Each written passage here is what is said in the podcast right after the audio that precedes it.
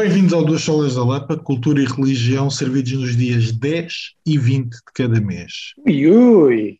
Como é que é? Agora- Joel? Temos uma nova fórmula inicial. Explica aí ao pessoal. É isso, é isso. Ou seja, nós para não gastarmos os cartuchos todos de uma só vez, ahm, vamos dividir os programas desta temporada até ver, até ver, porque aqui quem manda somos nós, portanto, até ver, ahm, nos dias dizer- 10 e 20 de cada mês. Quer dizer com isto que andamos a hum, imitar o nosso pastor que fazia só duas vezes por mês e nós fartávamos de gozar com ele?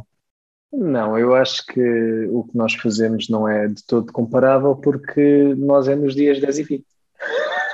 Mais nada. Todos os meses têm 20 dias, não é? Portanto, só há um que pode ter os 28 ou 29, portanto a gente está safo de fazer Está só um sempre. programa mesmo. Estamos sempre, estamos Somos sempre bem. preguiçosos, mas não tanto. Exatamente. Será é que é, com Sol isto, desculpa lá, será com isto, será que isto quer dizer que nós estamos a ficar perfeccionistas? Eu, eu acho que estamos. É, é provável, porque, como em tudo que se ganha uma certa consistência a fazer, eu acho que uma pessoa vai aperfeiçoando fórmulas, não é? Ah, e pronto, depois de mais quase 40 programas gravados, é normal que a gente comece a aprender algumas coisas. A não portanto, nos metermos em tantas vacas frias, porque, por exemplo, Também, por exemplo, por exemplo.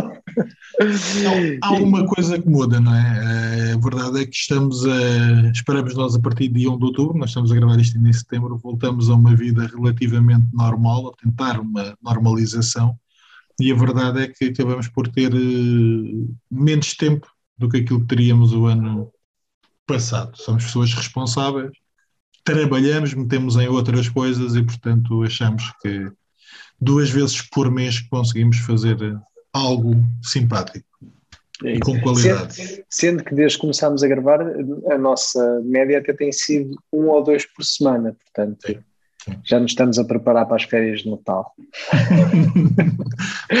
É Vamos ver, vamos ver. e então, Ok. Solos Tiago, conta-me lá.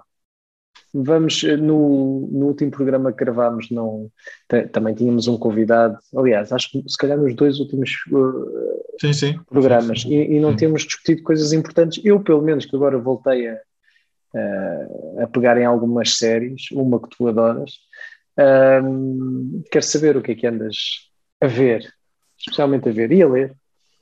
Ah, eu a ler ando a ler muita coisa, mas eh, eu estou a olhar ali Normal. para- Eu normalmente faço uma pilha de faço uma pilha com os livros que leio durante o, o mês. E neste momento já deve levar quase um metro de altura. Ahm, Estou a falar sério, estou a falar sério. Ah, O metro e é, olha como o metro, o metro é isto, certo? Pá, eu depois posso pôr a fotografia e tu juntas com o post, que é para o pessoal ver. Que... Ou então sigam-me nas redes sociais, porque todo o início do mês ou todo o final do mês eu ponho a lista da, da, da, daquilo que li. Não, hum, e coisas interessantes. Terminei uma série de banda desenhada que tinha lido metade. Portanto, tinha lido os primeiros quatro volumes, que é Arrow County, que é uma série de terror. E, e tem alguns momentos mais parados e mais quietos, mas eu acho que o nível médio é alto. Portanto, é a história de uma bruxa que é morta por o- pelos habitantes de uma aldeia eh, e que promete vingança, e depois tu segues a história de uma miúda que pode ser a reencarnação ou aquela bruxa de alguma forma. Eh, tem alguma piada.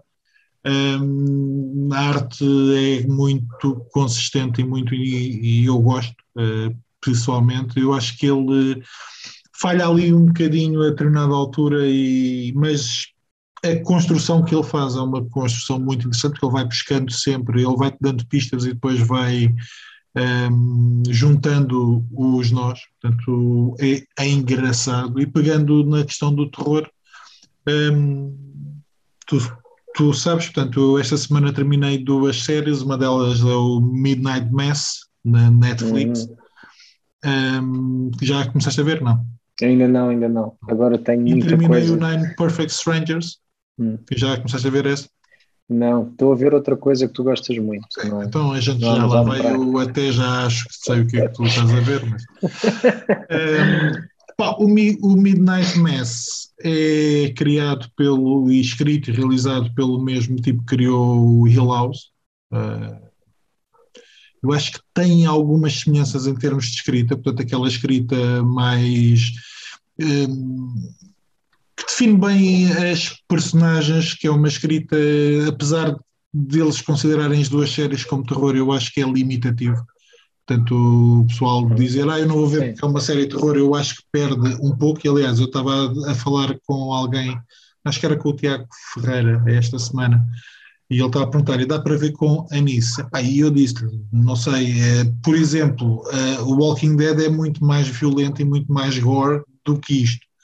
Um, o que é que a série trata? A série trata da chegada de um padre a uma ilha uh, e a na altura tu percebes que há ali qualquer coisa de errado. Uh, e sinceramente o que faz bem, faz bem uh, a descrição do que é uma seita e da forma como os textos bíblicos podem ser mal utilizados e da forma também psicológica como é que hum, se pode passar, se quiseres, de alguma santificação e piedade, ou de um desejo por santificação e piedade para algo que nós não vemos como fé verdadeira. Uh, portanto, essa parte religiosa eu acho que está muito interessante. Depois tem uma parte sobrenatural que eu percebo a ligação que ele queira fazer, mas que a mim me custou um bocadinho de engolir no início. Depois, no final, eu acabei por me abstrair da parte sobrenatural abstrair não no sentido de não olhar para, para ela, porque é difícil, ela ocupa os últimos dois, três episódios de forma muito clara, mas não achei que fosse um conjunto tão orgânico quanto isso. Okay? Eu acho que o House é, uma, é um produto muito bem feito, muito orgânico. É, eu muito só quero saber, eu na verdade só quero saber se está mais House ou se está mais Blind Manor. É só para Sim, é que isso para mim é que vai, é que vai definir. Que na questão é das interpretações e da escrita está mais Kill House. Ah, na questão isso é logo uma grande vitória. Na questão de conjunto, eu acho que está mais Blind Manor. Ou, ou, ou seja, eu acho que está uns passinhos à frente do Blind Manor. Acho que tem mais qualidade do que isso. Um, mas provavelmente eu não gostei tanto porque não sabia aquilo que ia. E quando percebi aquilo que era, um, aquele contexto levou-me a ter dificuldade com a ligação entre o contexto dado, ou seja, o contexto religioso, com o contexto sobrenatural. Okay? Foi isso aquilo que a mim mais me gostou. Quanto ao Nine Perfect Strangers, ah, eu diria o mesmo, excelentes interpretações, muito bem escrito em termos de descrição de personagens, a maneira, alguns dos diálogos e algumas das coisas que estão escritas em termos de construção de personagem, de evolução de personagem, é excelente. Epá, mas depois o final, a maneira como a série se amarra, a maneira como a série culmina, epá, é só uma temporada? Gostei, ou, ou, vai ter? É mesmo só? É, então, se calhar dois. Uh, mas eu detestei os últimos dois, três episódios. Portanto, eu acho que os primeiros quatro são das melhores coisas que eu já vi, em termos até de escrita. Aquilo, aquilo é a história de nove tipos que entram para uma clínica para curar os traumas, os problemas, as questões, uh, e entretanto são tratados uh, com drogas. Pronto. Se quiseres, é isto. A determinada altura aquilo fica demasiado psicadélico e ah, não é tanto por uma questão de droga, é também pela forma como aquilo liga, mais uma vez, com um aspecto sobrenatural ou não, pode ser somente um aspecto químico. Uh, epá, mas eu não gostei da maneira como a série terminou. Uh, agora, vale a pena porque, em termos de interpretações, tens ali gente que a série é muito boa em termos de interpretações, em termos de personagens, consegues evoluções. Tem uma senhora que eu não gosto, que é Melissa McCarthy, que eu não gosto. É aquela senhora mais forte que faz aquelas comédias parvas e entra no, no último Ghostbusters, que é só o elenco feminino. Ah, já sei. Ai, não gosto nada dessa. Eu não gosto dela na parte de comédia. Eu, eu acho que ela é uma excelente atriz. Uh, aliás, eu acho que ela é uma excelente atriz. Eu não me revejo no tipo de humor que ela faz, mas eu acho que dramática, em termos de drama, ela é muito, muito boa e ali prova uhum. que é uma excelente atriz que se está a perder, na minha opinião, uh, naquele estilo de comédia parva que não sai muito daquela coisa. Portanto, sempre ouvi dizer sempre ouvi dizer que um bom uh, um bom comediante, um bom ator de comédia se adapta muito bem a papéis. Sim, normalmente uh, alguns dos papéis que mais acabam por ir para esse lado. Eu estou-me a lembrar do Jim Carrey, que eu acho uhum. que em termos de dramáticos é muito bom, ou seja, uhum. em termos de de drama, uh, mas há outros. Sim, eu estou-me a lembrar de outro, de uma série que eu estou a ver. Aliás, estou a ver esse mesmo ator em duas séries. Uma é o The Office, Steve Carell. O outro é o, o Morning Show. Da Apple, né? Exatamente, o The Morning Show. Uh, Vou-te confessar, eu estou. Eu quando, ou seja, eu estou na terceira temporada do The Office. Trader. Quando comecei, quando comecei a ver, uh, quando comecei a ver estava giro, mas aquilo realmente depois, depois cresce. Uh, houve uma altura que aquilo para mim estava linha a linha com Modern Family, ou seja, uh, em termos do estímulo que eu sinto daquilo estava parecido, mas agora confesso que, ou seja, o Modern Family é, é, aquilo, de vez em quando, quando não tenho nada para ver, é aqueles episódios de 20 minutos que é ótimo, tu vais lá, riste um bocado e desligas e passas à próxima. Eu agora uh, acho que de séries assim de comédia que eu não sou grande, grande fã do, do género, mas o Office realmente eu, eu, eu, percebo e tenho que dar o braço a torcer que estou pá, que estou a gostar de uh, a gostar de ver e rio-me, rio-me com aquilo rio eu acho as personagens as personagens, as personagens são boas Portanto, por muito Dá para fazer um podcast só um por mês? Exatamente, agora acabou-se, não é? Mas é isso, além do The Office, estou a ver o. Voltou agora a segunda temporada do The Morning Show que tem o Steve Carell não, também. Não. Uh, e é isso, epá, é, é, é um bom ator, é, uhum. é, um bom ator, é aquela malta que se adapta bem a um papel mais dramático, não tem nada de comédia o papel que ele faz e está tá muito fixe. Ontem comecei, tento, bem, comecei, sim, comecei que o episódio acabou e eu depois vi, acordei quando ele acabou, mas até uma série que eu estava a pensar que estava com alguma curiosidade, que é de ficção científica, é tipo Game of Thrones no espaço, que é uma nova da Apple TV, que é o Foundation, Sim. Uh, mas não me aguentei, estava cansado, ou seja, quero ver algumas coisas, uh, mas é mesmo aquela coisa, montes de planetas. Yeah. É, montes de planetas, é preciso estar ali com uma, com uma, uma hora e tal de episódio, a querem dar muito contexto yeah. no primeiro episódio das coisas. Um episódio depois um bocadinho mais parado com alguma ação, mas o que interessa é a trama. Epá, e às dez e meia da noite confesso que que já não consegui acompanhar tudo. Mas quero dar uma oportunidade, pareceu-me que podia ser engraçado. Pelo menos eles vêm anunciar a série há tanto tempo que eu já estava naquela é. há mais de um ano. Pá, quero dar uma oportunidade a isto. Um, mas pronto, não teve aquele efeito. Quero acreditar que foi por causa da hora, vou dar mais uma oportunidade, mas adormeci é. aos 25 minutos. adormeci, não puxou, não puxou assim bem. Deixa-me só dizer-te uma coisa antes. Uh, tu chegaste a ver o The Witcher?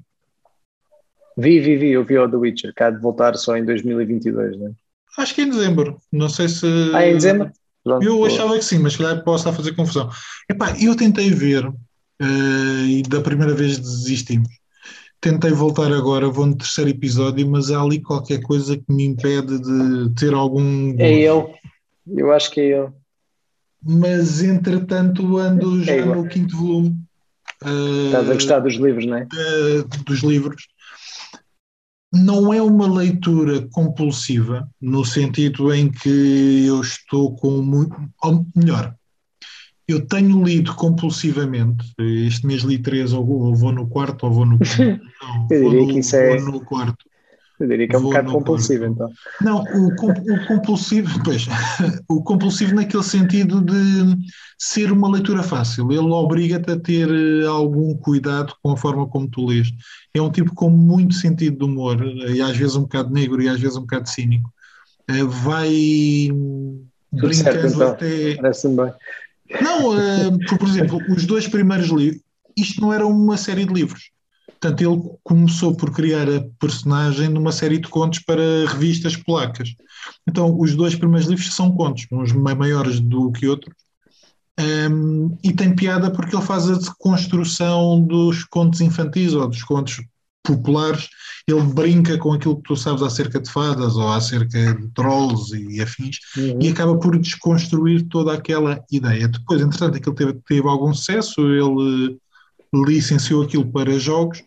Uh, eu já não sei se foi antes de começar uh, então a série de romances ou depois, Uh, mas os romances tornam-se interessantes porque, por exemplo, para quem leu o Tolkien ou para quem leu o George R. R. Martin, ou por exemplo, como tu que estás a ler o, o, o Jim Butcher, uh, e o Jim Butcher é muito americano naquele sentido que é aquela lógica, portanto, mesmo yeah. quando muda tudo, tu sabes onde é que está o princípio, o meio e o, e yeah. o fim. E ele aqui foge um bocado, por exemplo, eu ontem estava a ler um dos livros, ah, o quarto, e ali a pouco mais de meio há, não sei, uma dúzia, vinte páginas em que eu não consegui parar de ler porque aquilo estava num, num, num, num movimento louco. E depois apanhas com dois capítulos e os livros dele normalmente têm cinco, seis capítulos, portanto são coisas mais longas. Estes livros têm à volta de 300 páginas. Uh, e torna-se interessante porque ele não está preocupado com o princípio, meio e fim é aquela história que ele tem para contar e ele vai ordenando a história da maneira não muito comum, não muito típica nas, nos livros de fantasia, mas que se torna, eu diria, até mais literário no sentido como ele aborda a própria narrativa. Portanto, nesse sentido, estou a ter mais, muito mais prazer a ler os livros do que do que a ver a, a série. Concordo que o ator eu também tive alguma dificuldade. É difícil, pá. É, é o gajo. É, eu, eu depois, eu acho que. Foi o Super-Homem é. também? É, eu acho que. Eu, eu acho que falei com alguém que jogava o jogo, etc., e diz que, que era mesmo assim, ou seja, que é uma personagem muito. É, é. Mas aquilo traduzido para televisão, não sei. Embora um o livro um bocadinho mais, seja mais emotivo, mas há ali uma, um lado de poker face uh, é, que é muito real. Sim. É, mas eu acho que ficou demasiado. Uh, ou seja, vejo, vejo, vi os episódios na boa, ou seja, não cansei, uhum. vi, vi, vi uhum. na boa, mas se me perguntares o que é que eu me lembro da série, não me lembro de nada. ou seja, lembro-me Sabes que eu, a semana passada, tentei ver o filme de anime que foi lançado há duas ou três semanas para tentar perceber se era um problema da série ou era um problema meu ou um problema dele. e continuo a achar que, ok, está giro, mas uh, também não é nada que me pegue por aí. Sim, eu vi sim. metade e provavelmente não vou ver uh, o resto. Olha, só antes da gente partir para o nosso tema, deixa-me dar uma sugestão, porque foi uma coisa interessante. Uh, eu estava a ouvir um podcast a semana passada em que se falava sobre um, podcasts um, e já não sei qual é que era, já não sei porquê, mas alguém dizia que o facto de ser som um, permitia que um maior número de pessoas estivesse a participar e que às vezes até ultrapassando a questão da gaguez ou afins, ou melhor, gaguejando, a pessoa que ouvia acabava por ultrapassar isso. Então, como quem nos ouve sabe que eu tenho alguma, sofro de vez em quando alguma gaguez. Neste eh, episódio uh, acho que ainda não. Portanto, quem ouvir primeiro este episódio vai ter que ir algum atrás, porque este pronto. Tiago está, está, não está a ser bonzinho para os nossos, eh, para os nossos não é espectadores, para os nossos ouvintes, ouvintes e, e, pronto. E espectadores também, para quem nos chega no YouTube. É verdade. Não, mas queria sugerir um podcast em que um dos tipos sofre também de alguma gaguez mas que eu acho que está interessante, que é o. Agora não lembro como é que o podcast se chama, eh, é da. É patrocinado, criado pela hum, saída de emergência, portanto, que é uma, é uma editora que. Da saga tem, do assassino. Sim, que tem alguma predileção também por livros de fantasia. Uh, Chama-se Bang, Bangcast Uh, pois, porque eles tinham um festival Bang, não é? Eles tinham qualquer coisa que é o Bang, não sei se é o festival. E tem a revista que, que normalmente oferecem na FNAC. Ah, ok. okay. Tem alguns contos, tem alguns artigos, pode ter pré-publicações. Então é, é o Luís Corte Real, é o Luís Filipe, agora não me lembro do último nome, e é o Bruno, agora também está-me a dar uma branca que um deles, o Luís Corte Real, é o editor eh, e fundador, salvo erro, da saída de Emergência, e os outros dois são os escritores, Bruno Martins Soares, é isso? Uh, e anda muito à volta, eu já ouvi alguns podcasts, um sobre super-heróis, outro sobre ficção e fantasia, e agora estava a ouvir um sobre hum, escrita. Portanto, é muito dentro deste universo da questão da escrita, da fantasia, da ficção científica, da televisão também, das séries. Eh, portanto, vale a pena ouvirem e perceberem que às vezes não é pela pessoa gaguejar ou não que não tem nada de interessante a dizer. Mais, é isso, e, é mais, e, mais, uma vez, ouçam a 1,75 que eu gaguejo muito menos. Mas é, aposto que não houve ninguém que tivesse desistido do nosso podcast porque de uma outra vez tu gaguejas, pelo contrário, aposto que a pessoa. Que Vamos fazer assim: se alguém desistiu, se acuse. Exatamente. Gosto disso. Gosto disso. Então, meu caro. Joel, tema. Tema 2. Estávamos com saudades desta parte, é verdade, mas vamos ao que interessa. Pegando no que estavas a falar de bruxas e de bruxos, ou seja, acho que agora o ideal é falarmos de credos. Credo. Credo. E, e vamos falar de. Olha, por acaso, é, é, olha, eu agora, agora vou entrar aqui ainda por cima. Tu és professor da escola dominical, já, já é a segunda vez que eu assisto à, à escola dominical em que tu estás a lecionar sobre o credo dos apóstolos e agora Portanto, duas coisas. a primeira vez, né? Expliquei qual é, é o nosso sistema. o nosso sistema isso outra vez, é muito realista. E pelos vistos vou chumbar outra vez. O credo dos apóstolos é o primeiro credo? Historicamente poderemos dizer que sim. Okay. Uh, portanto, provavelmente na fórmula mais, na forma ou fórmula, como quiserem, mais simples datará do século II, uh, daquilo que eu me lembro agora. Não podes ter perguntas muito específicas, porque, primeiro, porque a gente ainda não terminou o estudo, embora já tenha dado isto por duas vezes, mas a fórmula, a forma final será do século V ou do século VI. Ok. Portanto, vamos estar a falar do Credo dos Apóstolos, um bocadinho acerca do Credo dos Apóstolos. Uh, tem sido. Eu, eu estou a gostar imenso outra vez de retiro, ainda bem que chumbei da primeira vez e posso e, e, podemos estar outra vez um, Estamos a, a brincar, pessoal. Ninguém chumba na escola bíblica dominical da igreja da Lapa. Bem, quer dizer, por acaso na, na classe de novos membros e se calhar podem chumbar, não é? ou pelo, menos, específico. ou pelo menos adiar o exame. Exatamente. Um, mas se calhar antes de, de avançarmos com, com, com, o credo e falarmos um bocadinho dele, era, era fixe eh, para quem não conhece o credo que, que, que, o, que pudéssemos recitar. De certeza que tu sabes de cor. Uhum. não sabes de cor então, o credo.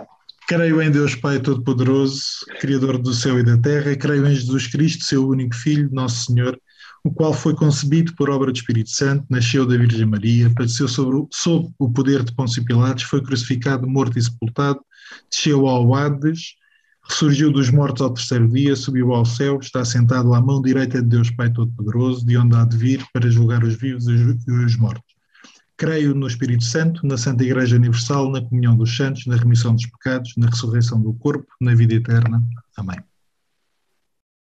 É isso aí. Sabes a vontade que eu tenho, sempre que eu sou, logo desde a primeira, desta, da, da primeira aula que tu deste, a vontade que eu tenho é ir logo para creio em Deus Pai, Filho, concebido pelo Espírito Santo, para, deve ser para a sexta, para a sexta linha, que é quando diz que desceu ao lado. É logo quando uhum, uhum. mas, mas se quiseres antes de, ir aí, a gente já, já, já endereça esse tema, esse, esse tema também. Um, o que é, que é isto do credo? Isto é algo da Igreja Católica? Isto é o quê? Bem, tu sabes que essa é a pergunta com a qual eu começo, e se calhar de uma maneira muito anticlimática, uh, mas é tentar perceber qual é que é a relação das pessoas com o credo, ou dos alunos com o credo.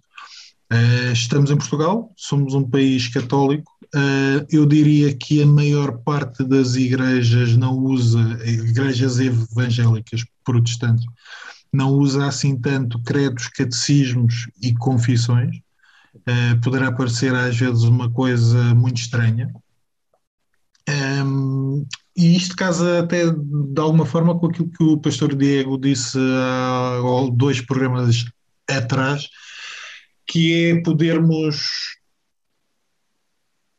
ter a ideia de que a Igreja Protestante começou em 1500. Ou seja, que para trás da reforma não há Igreja Real. Portanto, a partir ali do final do Novo Testamento até 1500, há ali um hiato. Uh, portanto, o que é, que é o credo?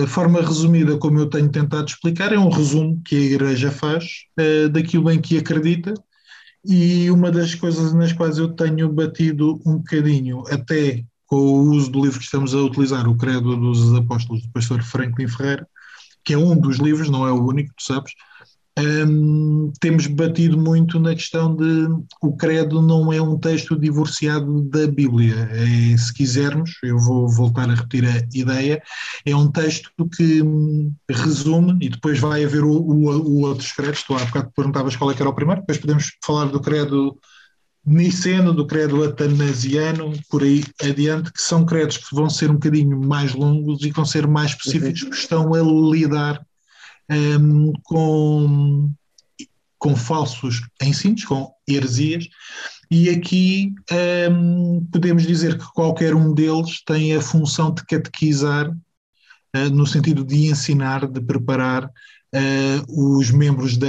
Igreja, os crentes, para saberem defender por um lado, a sua fé e, por outro, para saber ser um resumo daquilo em que acreditam. E isso foi interessante porque a gente, na primeira aula, salvo erro, a pergunta que eu fiz foi em que é que nós acreditamos e provavelmente nós podemos passar muito tempo a escrever ou a falar dizendo aquilo em que acreditamos e às vezes somos um bocadinho desconexos. O credo sendo muito simples, e é uma coisa pequena, portanto o credo, estou a falar neste caso específico do credo apostólico, na maneira como o pastor Franklin Ferreira diz, é o resumo das verdades essenciais cristãs em que provavelmente todas as igrejas cristãs, independentemente eh, de serem protestantes, católicas, eh, ortodoxas, provavelmente já não tanto em algumas circunstâncias, eh, mas são aquelas, são aquelas verdades absolutas em que todos nós acreditamos.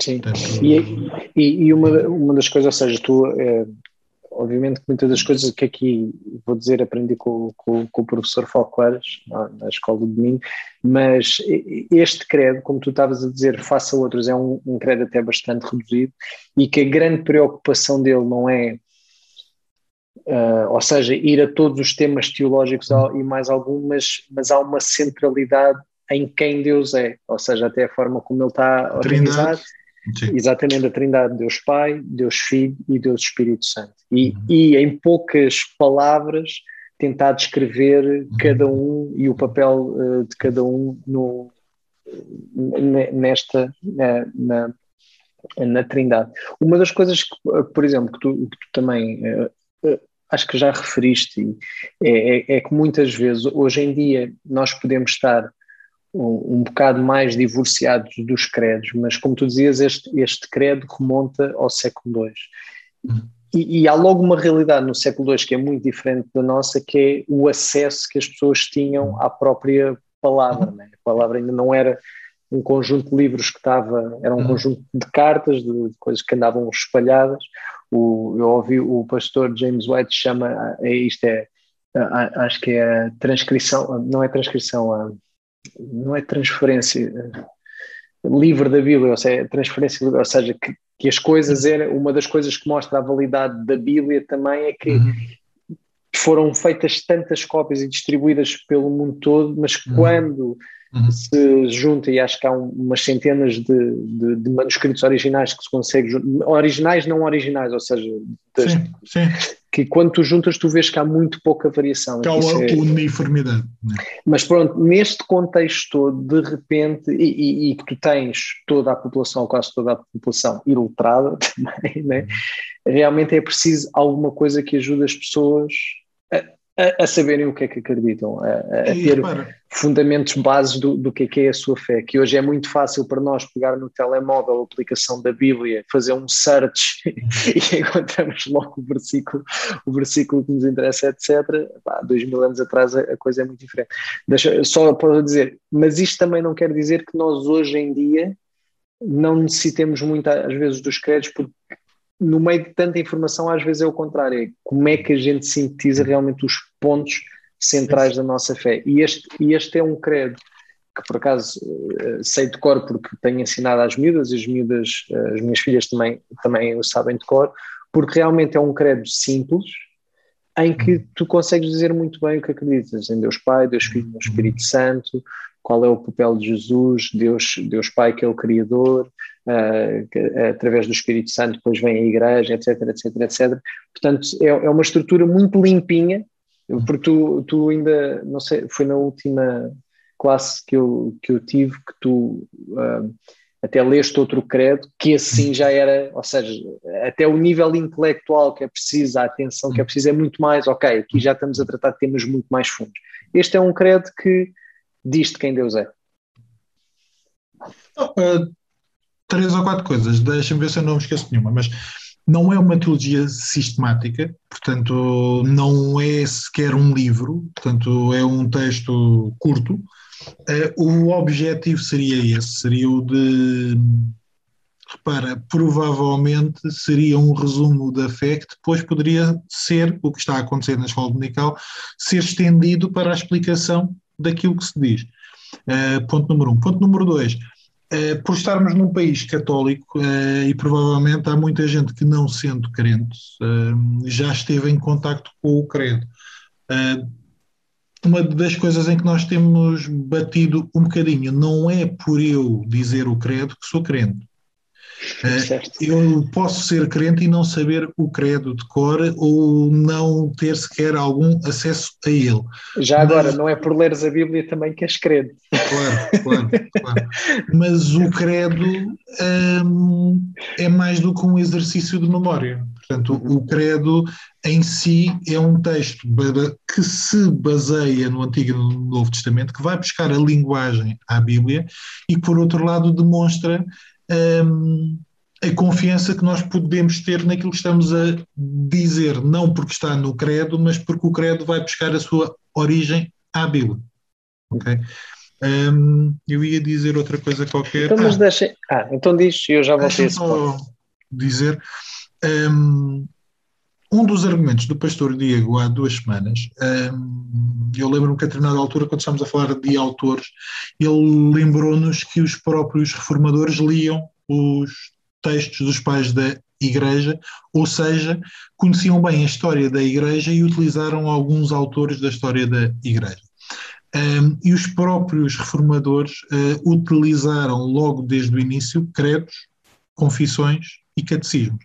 Uhum. tu sabes, uh, eu vou utilizar e estou a utilizar muito, à medida que vamos lendo, estou a, a, utilizar um catecismo que eu particularmente gosto, que é o catecismo de Heidelberg, um, e que é uma coisa bem mais complicada no, no, sentido de memorização e até no sentido de leitura. Portanto, é um conjunto, ele, ele está feito para o ano todo e tem algumas perguntas por cada domingo. Um, ele faz várias coisas, portanto, o Catecismo de Heidelberg, na sua estrutura, também tem um comentário ao credo, e é por aí também que eu estou a utilizá-lo, porque eles colocam algumas das questões que serão complicadas para nós hoje e que é interessante como um catecismo com 500 anos uh, não foge às perguntas complicadas. Portanto, na formação ou na educação, se quiseres, uh, quase como uma escola bíblica, uh, eles pegam nos crentes e vão preparando-os para as perguntas que podem acontecer, não só de quem está de fora, mas também as perguntas deles próprios. Portanto, o objetivo é que o crente cresça na fé, cresça em piedade, cresça em santificação e todas as perguntas e respostas têm uh, texto bíblico que apoia aquilo que é dito. Portanto, é uma coisa que é diferente de um credo, um, catecismo, mas o sentido é o mesmo, é ir preparando, é ir solidificando o crente naquilo em que acredita. Uhum. Mas diz, ias fazer Então, deixa-me, e, e, entrando já nas grandes questões deste credo, uh, mas tu, tu, dizias, estavas a referir que todos os pontos do credo uh, estão apoiados em verdades bíblicas, ou seja, que gente, e tu tens feito isso na, na, classe, ou seja, temos lido certos do credo e depois ou como uhum. trabalho para casa ou durante a classe, nós vamos buscar as passagens que suportam aquilo. Agora, chegamos àquela sexta linha que eu dizia que é, na, na versão que tu leste diz desceu ao Hades, ou seja, Jesus desceu ao Hades. Uh, na versão que eu uh, uh, aprendo e digo com as minhas filhas cá em casa, dizemos desceu à mansão dos mortos, uhum. que, é, que é outra versão. Nós já falámos disto até, eu lembro-me que já, já da outra vez, um, um, dos pastores e teólogos que, que a gente gosta muito do nosso século e, que a nossa igreja em particular tem, tem uma, uma relação uh, especial com ele é o, o John Piper. John Piper esse que uh, tem muita dificuldade, ou seja, e no que toca ao credo dos apóstolos é uma parte do credo que ele, que ele retira, ou seja, porque ele diz que é difícil ir ao uhum. texto bíblico e, e saber exatamente, uh, ou seja, que, dizer que Jesus desceu à mansão dos mortos. E ele depois ainda diz, ainda por cima, porque agora estou a parafrasear muito e espero não estar a tirar as coisas de contexto, uhum. uh, mas que ele diz quando está na cruz e quando fala para o ladrão, ele diz para o ladrão que hoje tu estarás comigo. Uhum. Uh, no, no, no, paraíso. Portanto, uh, ou seja, o o John Piper diz que é difícil a parte da mansão dos mortos e que realmente a única pista que nós temos acerca de onde Jesus ia estar parece que é aquela que ele diz para o, ladrão no momento da, uh, da morte, da, da, sua morte, que diz: Olha, uh, tu hoje estarás comigo uh, no paraíso. Portanto, Tiago, professor Tiago Falcoaras, o que é que me tem a dizer acerca disso? Eu não preparei isto propriamente, mas fui buscar. Tu já sabias que eu ia puxar por aqui, claro, que é, claro é, é, o tema mais apaixonante que eu tenho neste credo. Claro que sim.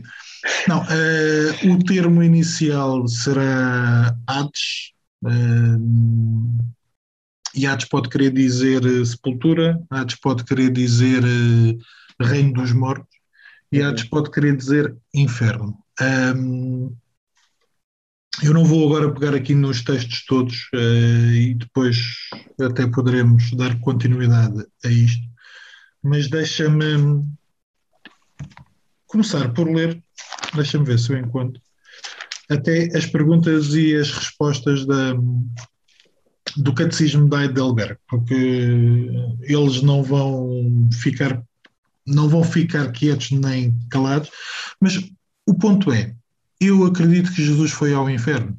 Não. Eu não acredito, a Igreja da Lapa não acredita. Eu acredito que Cristo morreu. Acredito. Eu acredito que Cristo ressuscitou. Uhum. Se ele ressuscitou, teve que ter morrido. Uhum.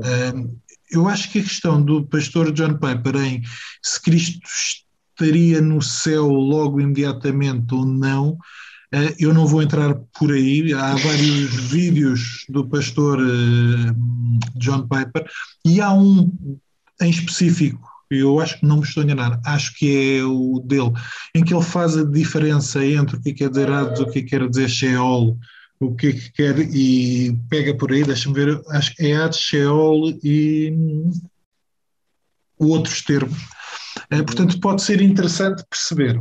Ponto número um: o termo inferno, infernos, só aparece por volta do século IV. Ok? Até aí está, está Hades. Um, e mesmo ideia... em relação, desculpa, Tiago, mesmo em relação, em relação ao Sheol, ou seja, a ideia que eu tinha é que o Sheol está mais ligado. Eu agora já não me lembro bem e, também já não te vou, sem fazer agora o estudo, já não te consigo fazer eh, uhum, especificamente uhum. a distinção entre um e outro. Mas a questão é, se eu estiver a dizer Jesus desceu ao inferno, eu não posso dizer creio. Eu pessoalmente não creio que Jesus tenha descido ao inferno. Uhum. A lógica, e por isso eu também uso uh, e também utilizamos uh, parece-me mais consentâneo. Mansão dos Mortos. A ideia é Jesus morreu. Uhum. Portanto, e as perguntas eu posso não dar provavelmente as respostas, mas também são, são curtas, é porquê que Cristo devia sofrer a morte? Porque a justiça e a verdade de Deus exigiam a morte do Filho de Deus. E neste sentido eu acho que nós podemos dizer que, que Jesus desceu ao Hades naquele sentido de ao reino dos mortos. Okay? O Sheol, salvo erro, tinha aquela ideia de alguma coisa que estava em contínua em contínuo sofrimento Uhum. e o Hades não teria esse significado. Uhum. ok? Uhum. Portanto, aqui será mais uma ideia de Cristo morreu. Porquê? Porque a justiça e a verdade de Deus exigiam a morte do Filho de Deus. Não Uhum. houve outro meio de pagar os nossos pecados. E eles depois fazem uma pergunta que até é interessante. Porquê que ele foi sepultado? E a resposta é para dar testemunho de que estava realmente morto. É, e repara, hum, eu até poderia dar uma resposta à questão do pastor John Piper, não quero entrar por aí, até porque não estou tão dentro da questão teológica e da discussão teológica ao longo do- do- dos séculos. Hum, e, portanto, para ser excomungado neste momento, vou ficar calado. Mas o ponto mais importante. Já agora, deixa-me só dizer isso, é- é é uma coisa que, que eu que eu aprecio e acho que às vezes nos, nos falta, e tu, e tu dizes, já disseste várias vezes isso na, na escola dominical, que é, há- há coisas que a Bíblia dá espaço para a gente justificar e há coisas que Uhum. não vale a pena tentar eh, Uhum. ir mais além do que aquilo que, eh, que a Bíblia diz, ou seja, e, e ainda há poucos domingos o, o Tiago fala, falava o mesmo. Ah, às vezes a, a Bíblia não está preocupada em explicar coisas, mas está ah, preocupada em apontar para determinada coisa. Desculpa, cortei-te, agora disseste isso e. Repara, eh, e a questão é um bocado essa: foi crucificado, morto, sepultado, desceu ao Hades, no sentido de esteve morto, ressurgiu dos mortos ao terceiro dia. Hum, repara que esta é a principal eh, lógica na discussão de- logo desde o início. Roubaram o corpo, estava a dormir, Exatamente. não morreu realmente, ou foram eles que roubaram o corpo, porque. eh, e é algo central na nossa fé.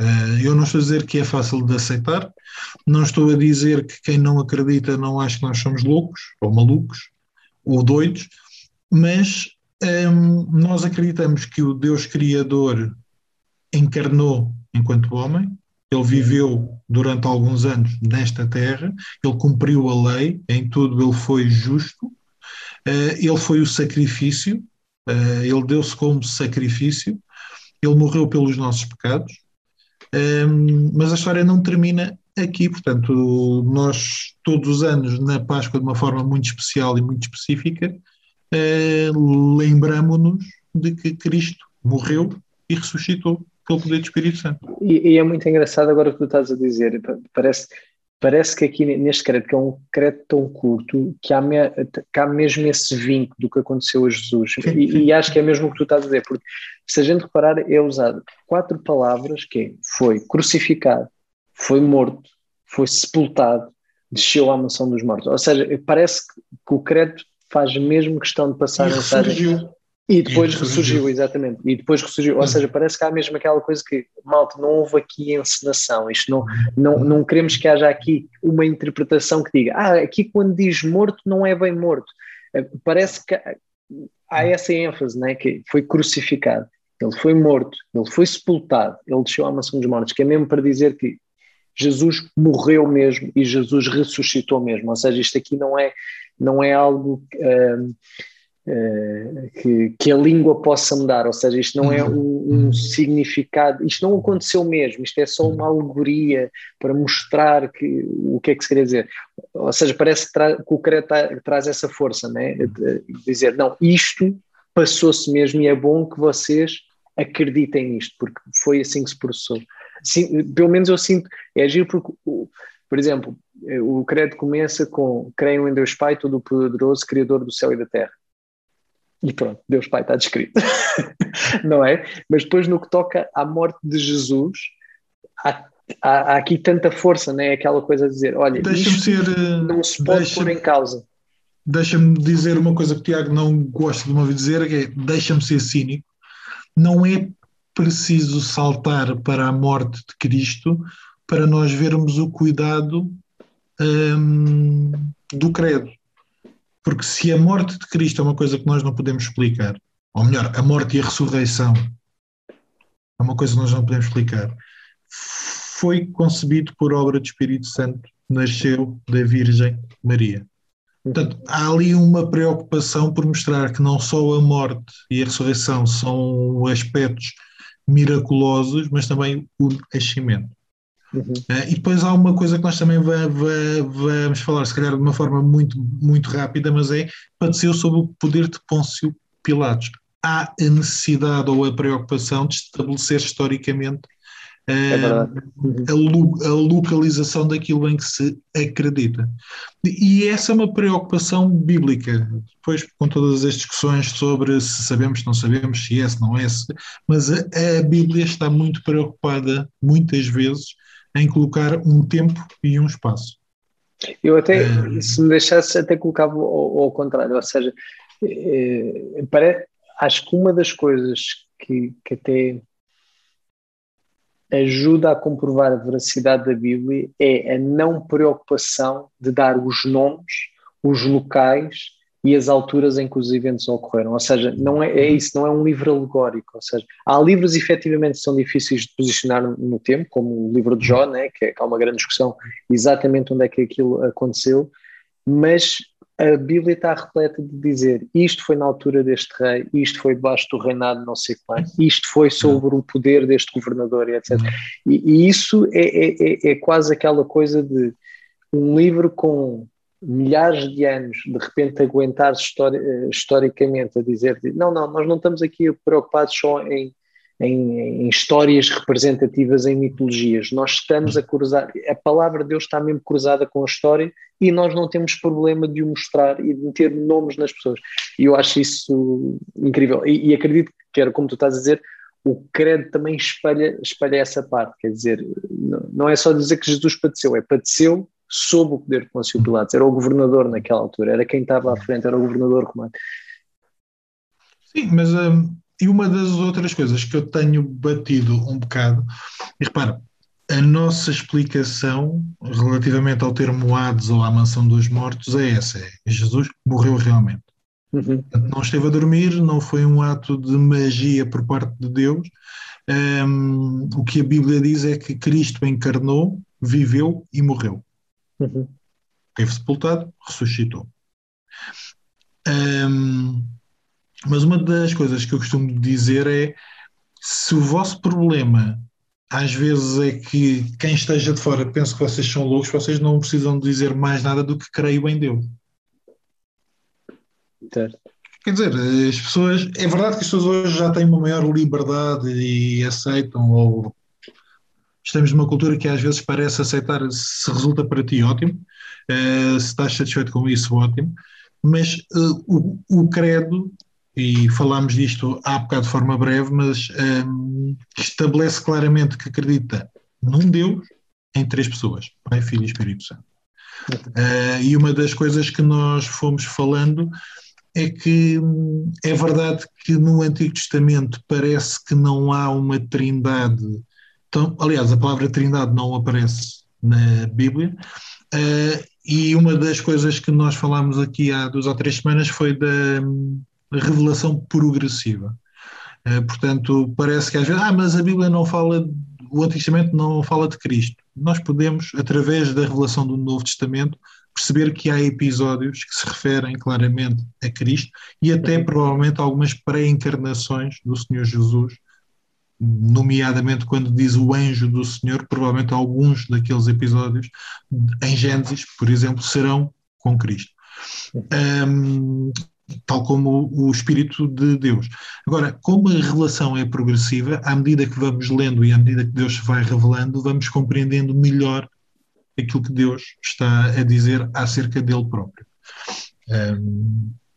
Portanto, é óbvio que se nós formos, e é o que a gente está a fazer, e eu esta semana não, não disse, eu preparei a escola dominical, é, é esta semana de base, Portanto, eu olhei para os meus apontamentos e não fiquei satisfeito com eles. Eu, na altura, cheguei a mostrar uma fotografia dos livros que estava a utilizar para preparar a aula.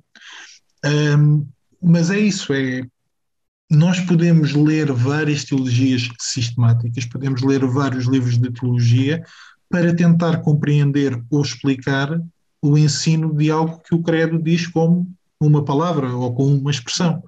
Uh, nós esta semana, na semana em que estamos a gravar, vamos entrar em creio em Jesus Cristo, seu único Filho, nosso Senhor.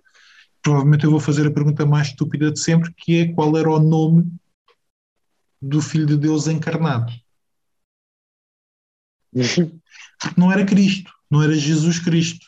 O Cristo não era o João Pedro, não era o Pedro, não era o João Carlos, não é, não é o Carlos. Portanto, Jesus é o nome, Cristo é o título. Uhum. Portanto, ele é chamado de Cristo porque reconhecem que ele é o ungido de Deus, que ele é o Messias, que ele é a, a promessa de Deus. Portanto, quando nós começamos até às vezes, a, aliás, nós passamos um domingo só a falar de quem Deus é. Uhum. Uh, depois falámos da questão da paternidade, de Deus Pai.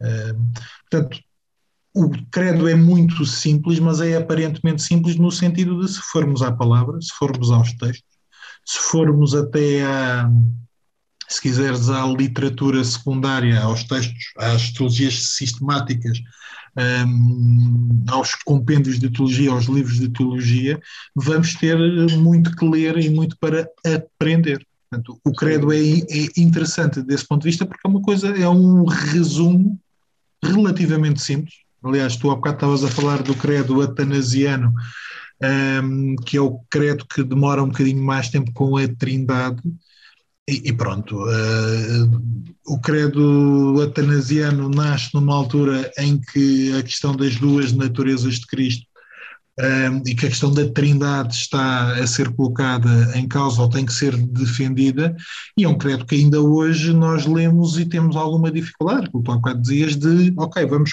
vamos ler isto uma vez, vamos ler isto duas, vamos ler isto três, mas é uma tentativa de a nossa discussão acerca da Trindade é baseada na palavra. O que é que eu quero dizer com isto? E cria-se um credo, cria-se um documento que a Igreja aceita como sendo aquilo que a Igreja acredita. Deixa-me agora olhar um bocadinho, ou seja, pegar numa coisa que tu disseste logo ao, ao início e porquê é que especialmente, aliás, especialmente e se calhar exclusivamente, foi no mundo protestante, no mundo evangélico, que, que nos últimos tempos, e não sei exatamente quais, tempos é esse, eu, eu, pelo menos cresci na igreja e eu nunca tinha ouvido falar do credo dos apóstolos, eu nunca tive uma educação católica, portanto, daí nunca tinha ouvido. E as igrejas por onde eu passei, até chegar à Lapa, nunca me tinham apresentado esta coisa dos credos, ou seja, nem, nem estou a falar do credo dos apóstolos, diria que se calhar é o credo mais, entre aspas, universal que toda a gente conhece, porque creio que até deve ser dado no, nas catequeses da, da Igreja Católica, parece-me parece que sim, uh, e eu nunca tinha estado exposto a eles. Por, por, que achas que houve esta, esta cisão? Ou seja, este, ou seja, porque é que perdemos... Porque é uma ferramenta muito útil, ou seja, hoje olho, uh, é útil, realmente é útil, e os outros créditos também vão ser úteis porque, porque é isso, uma coisa é estarmos com 66 livros, né? outra coisa é tu teres credos que tratam de assuntos muito específicos, uns mais específicos que o outro, ou, ou, que te dão um enquadramento, que são uns mais sistemáticos que outros, mas te dão um enquadramento acerca de algumas verdades bíblicas. E parece que nós, evangélicos, não, não se, acredito não em todas as, as denominações, mas se calhar grande parte do mundo evangélico realmente perdeu este contacto com, com isto. O que é que achas? Eu acho que há diferentes respostas. Um, provavelmente a mais geral será tendo em conta o liberalismo, século XVIII, XIX, salvo erro, uh, e as reações depois com os, os, o fundamentals ou o fundamentalismo, que não é se calhar a melhor tradução, um, há esse risco de olhar para o credo às vezes como algo, aliás, que é uma das coisas que eu tenho dito muitas vezes, isto não é palavra de Deus inerrante nem inspirada. Nós não acreditamos que o credo não possa errar aqui e acolá. Acreditamos, no entanto, que é um texto escrito pela Igreja num determinado momento para defender a própria Igreja das heresias. Uh, portanto, por um lado há essa reação uh, que historicamente eu não te consigo agora colocar tudo de pé, mas tem a ver com o fundamentalismo e tem a ver com uh, uma fuga a alguns textos, porque se tu fores para os puritanos ou se fores para os reformadores, portanto ali até o século XVII, há esse uso. E, aliás, igreja presbiteriana, eu diria inglesa, ou americana brasileira, de alguma forma tem esse histórico de utilizar o catecismo de Westminster, mais os catecismos provavelmente do que os credos, embora tenham papéis diferentes e circunstâncias diferentes. Portanto, um é um texto que tu dizes eu creio nisto e o outro são um conjunto de perguntas que passam pela, pela tua fé, passam por aquilo em que tu acreditas. Portanto, o objetivo será o mesmo, o conteúdo será distinto, até porque são textos mais, mais, mais longos. Um, portanto, há igrejas como a presbiteriana que têm essa escola uh, e que têm esse hábito. E até o próprio hábito de todos os crentes, por exemplo, a igreja hum, reformada holandesa um, o Catecismo de Heidelberg é um texto ainda hoje lido e utilizado como devocional e até para estudo pessoal. Uhum. Uh, eu diria que em Portugal também será uma reação, provavelmente, ao catolicismo da nação um, e uma fuga a essa tentativa de sermos semelhantes em algumas coisas, poderá ser em alguma medida, mas eu diria, daquilo que eu conheço no século XX, século XXI, hum, há aquela lógica de eu só acredito na Bíblia. Há aquelas igrejas que têm aquela defesa de eu não preciso de um credo. O meu credo é o que, é o que a Bíblia diz. Repara, todos, nós temos um credo.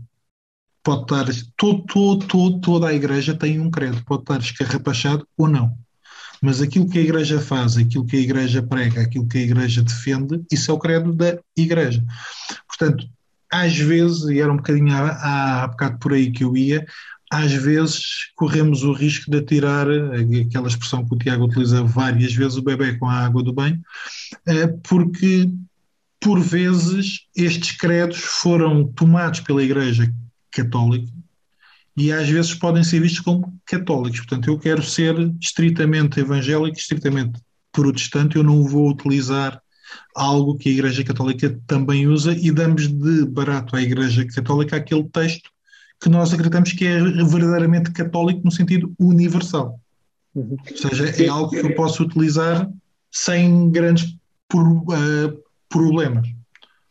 Sim, eu, eu, sabes que também me parece, ou seja, mais recente que isso, ou seja, especialmente neste no final do século passado, neste, neste século, que a relação, a relação do próprio cristão evangélico, no geral, ou seja, agora estou a pensar nos evangélicos, que é, logo por si só é uma, uma amálgama muito grande de gente, uhum. mas acho que a própria relação com a Bíblia um, ou seja, com o texto escrito, perdeu-se. Ou, ou, ou, seja, hoje em dia, o, o,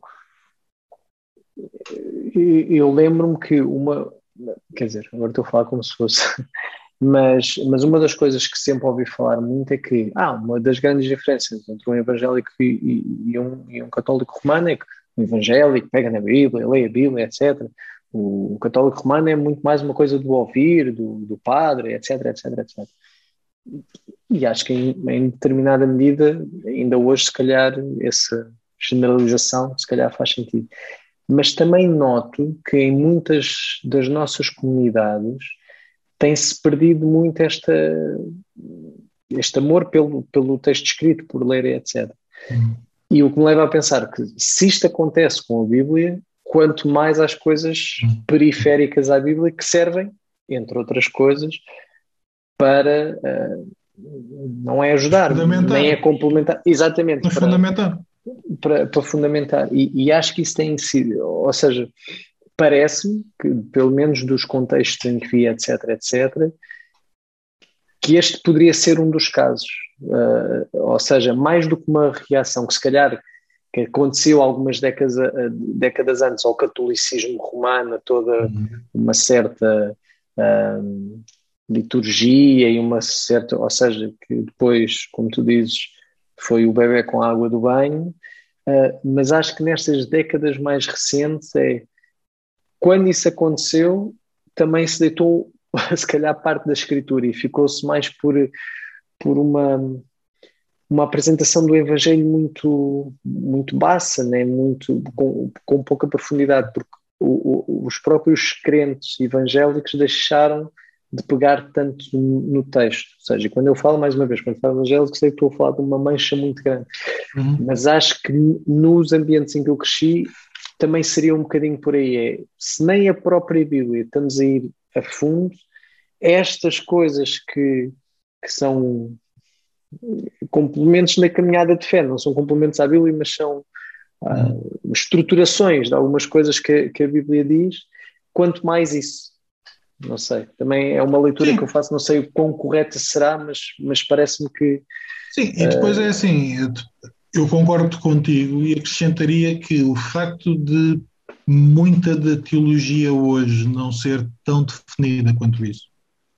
Uhum uh, e da preparação de alguns teólogos ligados a determinadas vertentes do, do, do evangelicalismo não ser tão definido quanto isso.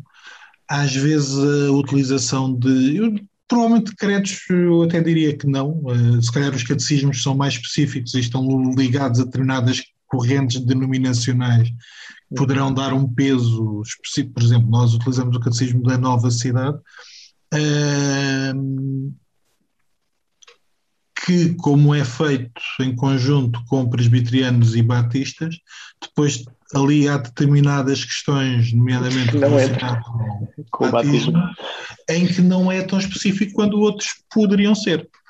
Um, mas o, às vezes a utilização de documentos destes, sejam credos, sejam mais especificamente catecismos, uh, faz com que tu tenhas que ir mais fundo em determinadas questões teológicas uh, e que às vezes, e repara, tu disseste, e eu concordo que o credo atanasiano é um credo que é mais filosófico, é mais complicado, é mais o que não acontece com o credo apostólico, portanto... O, o, eutana, o, o eutanasiano. Eutanasiano, ah, agora, eutan, o, o até é, é o que refere a parte de Cristo ser gerado, não criado. Uhum. É esse, não é? Só isso. Só... Mas repara, mais uma vez vai buscar a linguagem ao texto bíblico. Exatamente, exatamente. Uh, mas, mas eu lembrava-me, ou seja, eu tenho sempre. Porque só isso, só, só uhum. esse pedaço é, é logo. Oh, calma, vamos lá com calma, porque é tudo. É denso, é um, é um decreto que não tem nada a ver, né? em termos de densidade, não, não tem claro, nada a ver. E que é criado especificamente porque. Hum, há heresias e há discussões acerca do que é a Trindade, portanto, se uhum. é um Deus que se revela de três maneiras diferentes, uh, se o Filho e se o Espírito Santo são quase como que sentimentos ou como formas de Deus se revelar, mas não pessoas, uh, ou se são três deuses separados. Portanto, há uma necessidade da Igreja defender a doutrina da Trindade, tal como há uma necessidade da Igreja de defender a doutrina das duas naturezas de Cristo. Ele é verdadeiramente homem, ele é verdadeiramente Deus. Explica, nós podemos ler o credo e ficarmos convencidos, não porque é um mistério. Portanto, o que o texto, o que o texto, o que o credo faz é ir ao texto bíblico e construir muito daquilo que defende com base no texto público. Uhum, uhum. Agora, hum, deixa-me dizer isto, que, é, que é, um do, é um dos pontos. Nós estamos a estudar o credo, o meu objetivo não é que todas as pessoas que estejam na escola dominical o decorem, se decorarem ótimo. Uh, o meu objetivo não é que as pessoas um, sintam a mesma convicção que eu na leitura do credo, no sentido de isto é um texto que me faz falta, eh, mas é que as pessoas percebam a importância dos credos historicamente, por um lado, eh, mas por outro lado que percebam que os credos ainda têm muito para nos ensinar, por exemplo, na pergunta simples que eu fiz na, no primeiro dia, que foi em que é que eu acredito. Uhum. Portanto, às vezes é muito, e nós estamos a falar de evangelismo na igreja, estamos a dedicar algum tempo uh, durante setembro e outubro uh, para preparar as pessoas melhor, para as motivar para o evangelismo. Um, e essa é uma pergunta que, quando estivermos a falar com pessoas que não acreditam, nos vai ser colocada. Em que é que tu acreditas? E às vezes não é simples para nós, numa conversa, às vezes até com pessoas que nós conhecemos muito bem, fazer um pequeno resumo daquilo em que eu acredito. Sim. E os credos nisso podem nos dar algum tipo de ajuda. É isso aí. E malta, eh, hoje só abrimos um bocadinho, já está na altura de fecharmos aqui o podcast, abrimos aqui um bocadinho aqui o véu, especialmente do credo apostólico, mas estão todos convidados, ainda vão a tempo, mesmo quando este podcast sair, o Tiago ainda há de ir a meio do, do credo, portanto ainda estão a tempo do domingo de manhã, às 10, agora é às 10h45, né? agora já temos escola bíblica dominical outra vez, às 10h45, no Salão Nobre da Igreja da Lapa, Tiago Bem, Esse é um convite, explica. Temos culto às nove e meia até às dez e meia, temos escola dominical de um quarto para as onze, um quarto para o meio-dia, e depois temos um segundo culto, não para você, não é um novo culto, nós tentamos dividir aqueles que vêm até nós em dois grupos, portanto temos um segundo culto uh, do meio-dia a uma e pouco. É isso. 10h45, Salão Nobre da Igreja, Credo Apostólico. Meus caros, até o. Bem, com algumas reservas, porque há sempre alguém que vai com algumas reservas, mas uh, mais, mais, uma, mais uma vez, uh, aquilo que temos tentado fazer, aquilo que eu tenho tentado fazer, uh, isto para não falar na, no plural a jogador de futebol, aquilo que tenho tentado fazer é, a partir do credo, ir mais, mais fundo na palavra e, mais uma vez, o, o, o, objetivo não é esgotar o estudo que podemos fazer, é simplesmente abrir o estudo individual que cada um pode fazer. Tu há bocado desta ideia de fazer a pesquisa por eh, palavras, por versos. Um, hoje, com a internet, com os Googles, com as Bíblias online, isso é fácil de fazer. Portanto, às vezes é muito simples irmos somente a partir de um nome. Aliás, esta semana como dizia há bocado, o objetivo é estar ali um, um bocadinho a fazer a distinção entre Jesus e Cristo. Uhum. Portanto, os dois são prova de que Jesus é o Messias prometido, mas de qualquer forma é pegar no nome, no título de Cristo e tentar ir um pouco mais fundo nisso. Mas sim, meu caro. É isso aí. Meu até, caro. Agora não até para a semana, mas até ao próximo programa. É isso mesmo. Dia 10, dia 20, aqui estamos nós. O próximo é dia 10 ou dia, ou dia 20? Vamos ver, vamos ver. Ah. Abraço, meu amigo. Meus caros, obrigado por nos ouvirem. Tchau, Joel. Uma boa semana. Antigamente tudo era bom, hoje todas as coisas mudaram. Antigamente tudo era bom. Hoje todas as coisas mudaram para onde vai parar este mundo? O inferno está à espera dele. Para onde vai parar este mundo? O inferno está à espera dele.